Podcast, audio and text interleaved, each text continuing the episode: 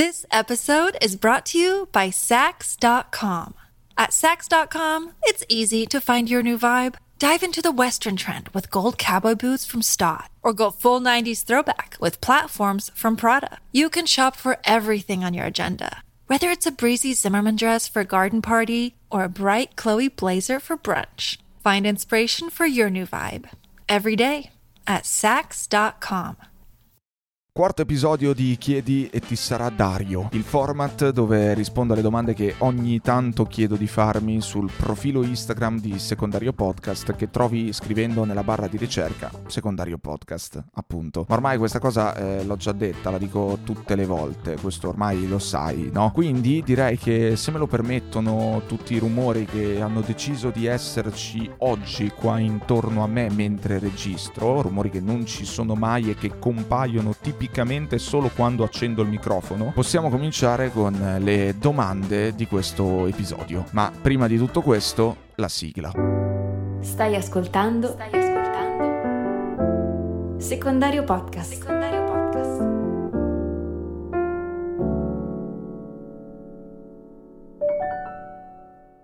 La prima domanda di questo Chiedi e ti sarà Dario è una domanda di Francesco. Francesco scrive: Vale la pena studiare? Come scrissi in un articolo pubblicato il 16 settembre 2020 su vanityfair.it, studiare serve sempre e comunque, a prescindere da soldi e lavoro. Facciamo così, te lo leggo ok? Te lo leggo perché rispecchia ancora quello che penso riguardo all'importanza di studiare e penso che possa essere una valida risposta alla domanda che mi hai posto. Non sopporto quelli che dicono che studiare non serve a niente. Generalmente sono personaggi di successo, o almeno così sembra, o almeno così ci fanno credere, che non hanno avuto bisogno del famoso pezzo di carta per arrivare dove sono arrivati. Quelli, il lavoro, se lo sono inventato, come viene continuamente suggerito di fare ai giovani da anni. Oppure hanno cominciato a darsi da fare molto presto, anziché perdere tempo sui libri. Poi ci sono anche quelli che che ci hanno provato a studiare, ma che per un motivo o per un altro non ce l'hanno fatta, ma sempre poi per un motivo o per un altro sono comunque riusciti a trovare un lavoro economicamente appagante. E quindi anche per loro studiare si è trasformata in un'attività parecchio sopravvalutata e futile a posteriori, qualcosa di cui si può tranquillamente fare a meno nella vita. Esistono diverse categorie di persone convinte che studiare non serva a niente, ognuna con le proprie motivazioni, ma tutte accomunate da un un'importante caratteristica, avere torto, perché sostenere che studiare non serve a niente significa avere torto. Non importa chi sei, cosa fai, chi eri o cosa hai fatto per arrivare dove sei arrivato. Se sostieni che studiare non serve a niente, hai torto. Punto e basta. Noto che si tendono ad associare quasi sempre le parole studiare, lavorare e guadagnare, come se l'esercizio della prima attività fosse funzionale solo ed esclusivamente alle seconde e a nient'altro noto che in giro si trovano classifiche su corsi di laurea che fanno guadagnare di più, articoli che illustrano con dei pratici grafici colorati quali siano le lauree più utili. Noto che si sentono discorsi su scelte accademiche di serie A e scelte accademiche di serie B e questo non è che una conferma del fatto che studiare nell'opinione collettiva ormai abbia senso soltanto se quello che studi ha delle ottime prospettive occupazionali e soprattutto di guadagno, altrimenti che cosa studi a fare? Studiare è pur sempre un investimento di soldi, di tempo, di energie. È dunque comprensibile e assolutamente legittimo che nella valutazione di un percorso di studi prevalgano i criteri oggettivi, come appunto tasso occupazionale e reddito medio di chi lo ha già intrapreso quel percorso, sui criteri soggettivi. Dopotutto c'è il Covid, c'è la disoccupazione, c'è il grande fratello VIP, insomma c'è la crisi. È comprensibile che si presti così tanta attenzione a quello che chiede il mercato. Il punto però non è questo. Il punto qui è che se da un lato ci sono quelli che confutano l'importanza di studiare perché loro nella vita ce l'hanno fatta lo stesso, dimenticandosi di essere un'eccezione e non una regola, dall'altro lato si verifica una sorta di strumentalizzazione dello studio che serve solo a trovare un lavoro e a guadagnare, che tende a essere sminuito a mezzo di scalata sociale. Sminuito perché l'atto di studiare non può e non deve essere al servizio di una logica arrivista, dove ci si preoccupa di arrivare in alto per potersi finalmente permettere tutto. Sminuito perché l'atto di studiare non può e non deve essere principalmente e in alcuni casi unicamente finalizzato al raggiungimento di una posizione privilegiata in società. È da una visione come questa che poi deriva una suddivisione, forse oggettiva perché comprovata dalle statistiche, ma comunque discutibilissima, in corsi di studio buoni e corsi di studio cattivi cattivi. Siamo d'accordo, come detto, che studiare sia un investimento che tra l'altro purtroppo non tutti possono permettersi e che quindi sia giusto valutare attentamente il rapporto tra costi e benefici. Però a me sembra che tra i benefici, oltre a quelli principali e pratici, cioè lavoro e guadagno, soffra di scarsa considerazione quello più intangibile e forse proprio per questo così trascurato e forse proprio per questo così malconcio in tempi di crisi di tutti. La cultura, studiare per trovare lavoro. Sì,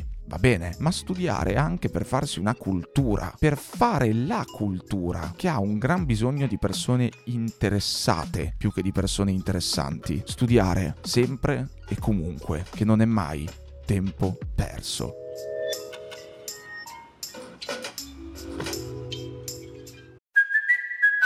Kaylee Cuoco for Priceline. Ready to go to your happy place for a happy price? Well, why didn't you say so? Just download the Priceline app right now and save up to 60% on hotels. So, whether it's Cousin Kevin's Kazoo concert in Kansas City, go Kevin, or Becky's Bachelorette Bash in Bermuda, you never have to miss a trip ever again. So, download the Priceline app today. Your savings are waiting. Go to your happy place for a happy price. Go to your happy price, Priceline.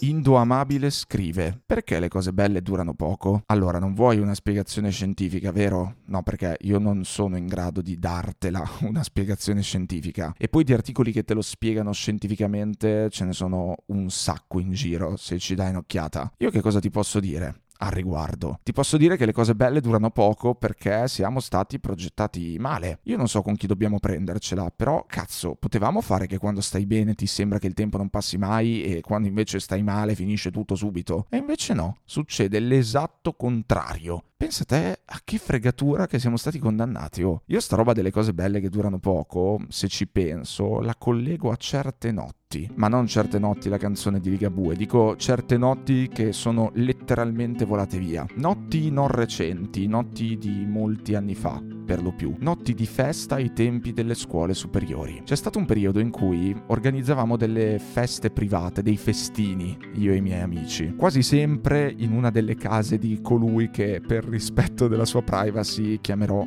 Jacopo. Era bellissimo stabilire il numero massimo di invitati, cercando di strappargliene sempre qualcuno in più di quanto decideva con delle strategie di persuasione di gruppo assolutamente riprovevoli. Mi ricordo in particolare di una festa di Halloween a casa di Jacopo, era tipo il 2010, quindi prima superiore per me, alla quale non smettevano più di arrivare gruppi di persone mai viste prima. Sai quando si dice il passaparola?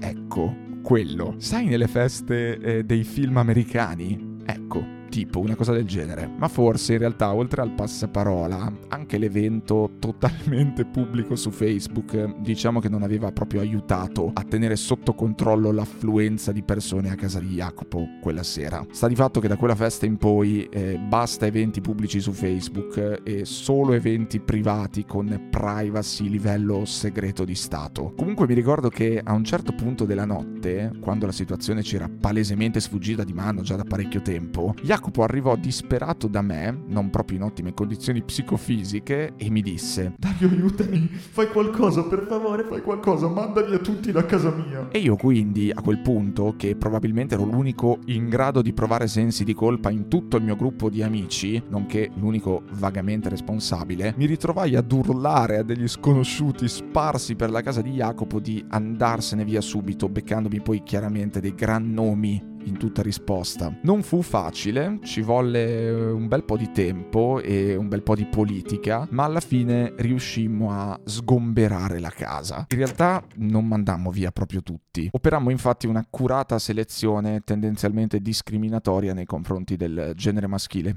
tipo che rimasero solo delle ragazze, stranamente. Comunque, mai un arresto e mai una visita della polizia in quasi 5 anni di festini. Che ripensandoci adesso, ripercorrendo al volo tutte le situazioni vissute, è un risultato clamoroso. Bravi noi. Scusa, mm, non c'entrava niente tutto questo con il discorso delle cose belle che durano poco, ma ci sta sempre rievocare i bei tempi dei festini a casa di Jacopo. Potrei scriverci una saga intera di libri, sarebbe sarebbe bello. Così come erano belle quelle notti, erano belle anche quando la situazione sfuggiva totalmente di mano, come in quel caso, e non duravano davvero niente. Questa è l'altra cosa che mi ricordo. Finivano subito. Passavamo dei gran giorni a organizzare orari, musica, cibo, alcol, invitati, soldi da anticipare, riscossione delle quote di ognuno, e poi arrivava il giorno, la notte iniziava e finiva in un attimo. Aspettavamo quelle notti per settimane con un'esaltazione devastante in tutto il corpo e poi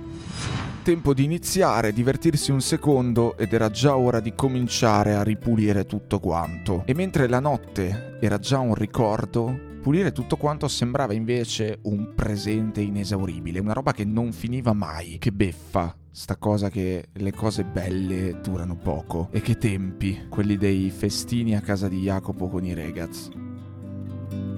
Eh già.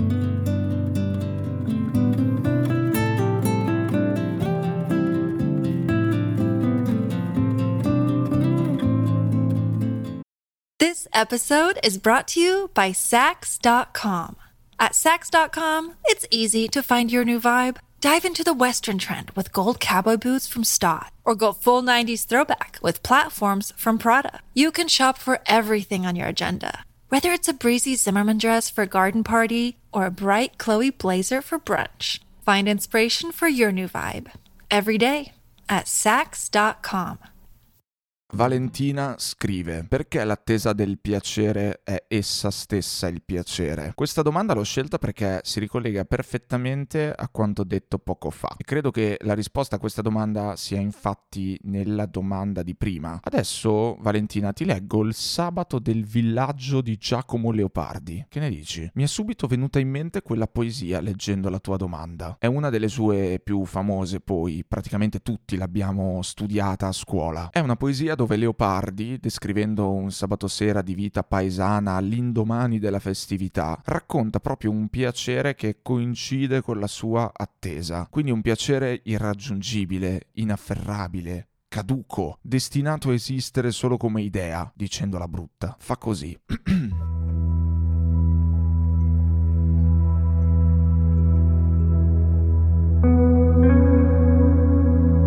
donzelletta vien dalla campagna in sul calar del sole, col suo fascio dell'erba, e reca in mano un mazzolin di rose e viole, onde, siccome suole, ornar ella si appresta, di mani, al dì di festa, il petto e il crine. Siede con le vicine sulla scala a filar la vecchiarella, incontro laddove si perde il giorno, e novellando vien dal suo buon tempo, quando al dì della festa ella si ornava, ed ancor sana e snella solea danzar la sera, intra di quei che ebbe compagni dell'età più bella. Già tutta l'aria imbruna, torna azzurro il sereno, e tornan l'ombre, giù da colli e da tetti, al biancheggiar della recente luna. Or la squilla dà segno della festa che viene, e da quel suon diresti che il cor si riconforta. I fanciulli gridando sulla piazzuola in frotta e qua e là saltando fanno un lieto rumore. E intanto riede alla sua parca mensa, fischiando il zappatore, e seco pensa al dì del suo riposo. Poi quando intorno è spenta ogni altra face e tutto l'altro tace, odi il martel picchiare, odi la sega del legnaiuol che veglia nella chiusa bottega alla lucerna e s'affretta e s'adopra di fornir l'opra anzi il chiarir dell'alba.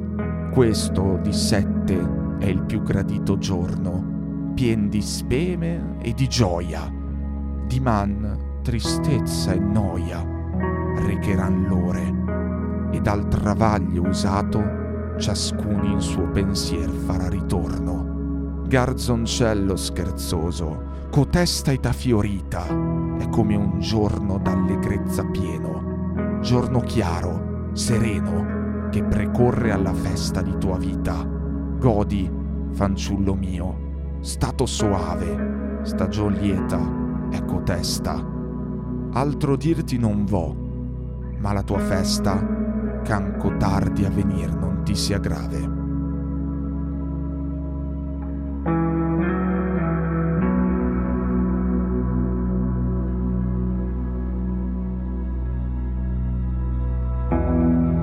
Dopo questa lettura di Leopardi, che spero ti sia stata lieta, ti consiglio anche un libro che ho letto un po' di tempo fa, che parla proprio di lui e della sua poetica, della sua visione della vita. Il libro si chiama L'arte di essere fragili, scritto da Alessandro Davenia. Look, Bumble knows you're exhausted by dating.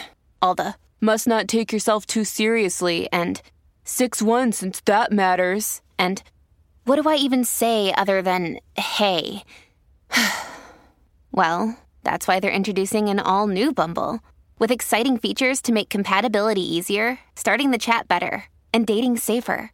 They've changed, so you don't have to. Download the new Bumble now.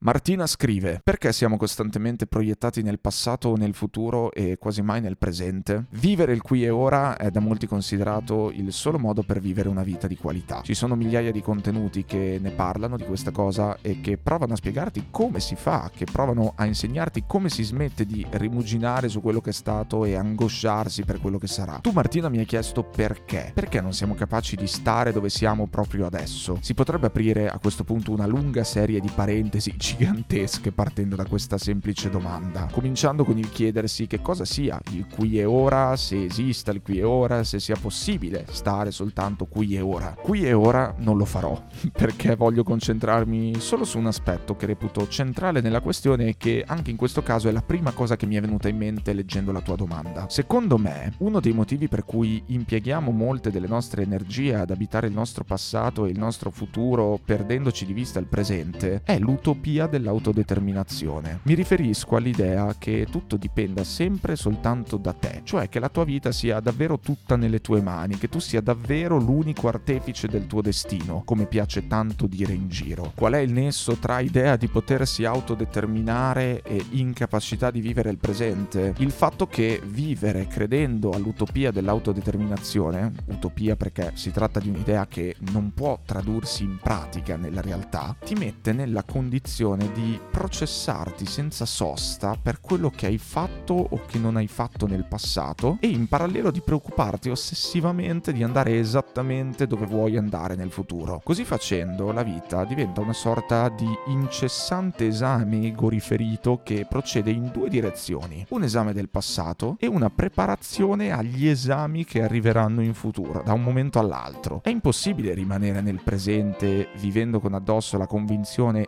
illusoria che tutto dipenda da te. Perché questa convinzione ti porta automaticamente a pensare che quello che non hai raggiunto è una tua colpa e ciò che invece hai raggiunto potresti sempre perderlo da un momento all'altro e quindi devi attivarti preventivamente per fare in modo che questo non succeda. C'è proprio un mito dell'autodeterminazione. Non a caso una delle espressioni che si sentono pronunciare con maggiore fierezza dai personaggi di successo, se ci fai caso, è mi sono fatto da solo, che è una gran cagata complicata perché nessuno si fa da solo, ci sono sempre degli altri fattori chiave che entrano in gioco nei percorsi di definizione della vita individuale. E questo mito dell'autodeterminazione, questo culto idolatrante del farsi da sé che tutti abbiamo interiorizzato perché fa parte della nostra società, fa parte della nostra cultura, ti porta chiaramente a fare in continuazione dei bilanci sul tuo percorso di vita fino ad oggi e delle previsioni sul tuo futuro. In un certo senso ti porta a sviluppare una sorta di perfezionismo esistenziale, lo definirei così, per il quale non puoi mai lasciarti vivere perché devi sempre occuparti del prima e preoccuparti del dopo. E durante? Eh, durante niente. Eh, al durante è troppo pericoloso affidarci, sì, troppo imprevedibile, perché appunto durante non impari né prevedi, durante vivi e basta. E questa roba qua di vivere e basta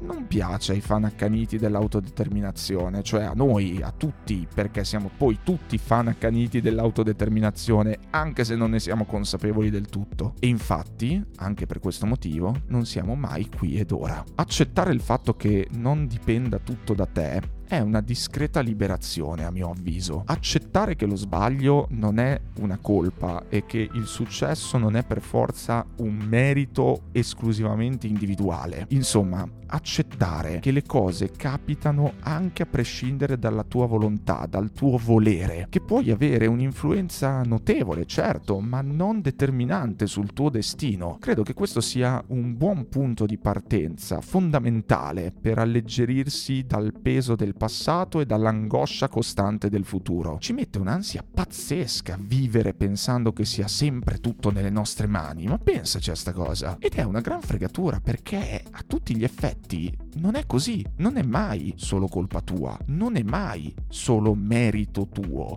Rilassati, stai qui, guardati intorno, che la vita non è un esame, anche se così potrebbe sembrare. Per questo episodio direi che è tutto, ci sentiamo presto. Siate liberi, siate qui.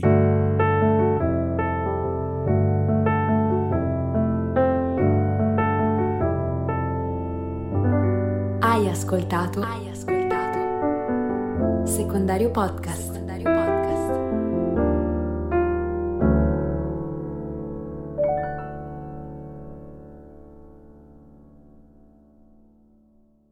Vacanze in Sicilia o in Sardegna. Con i traghetti GNV viaggi in relax, porti tutto quello che vuoi e ottieni super vantaggi. Col nuovo programma Fedeltà MyGNV accumuli punti viaggiando, ricevi un cashback del 20% e tanti sconti a bordo. Non c'è modo più conveniente per andare in vacanza. Scopri i dettagli su gnv.it. Vacanze in Sicilia o in Sardegna. Con i traghetti GNV porti tutto quello che vuoi, ti rilassi fino a destinazione e se prenoti entro il 14 maggio, posto ponti a partire da 33 euro. Non c'è modo migliore per andare in vacanza. Scopri i dettagli su gnv.it. Offerta valida sulle linee Napoli-Palermo e Genova-Olbia, 10.000 posti disponibili.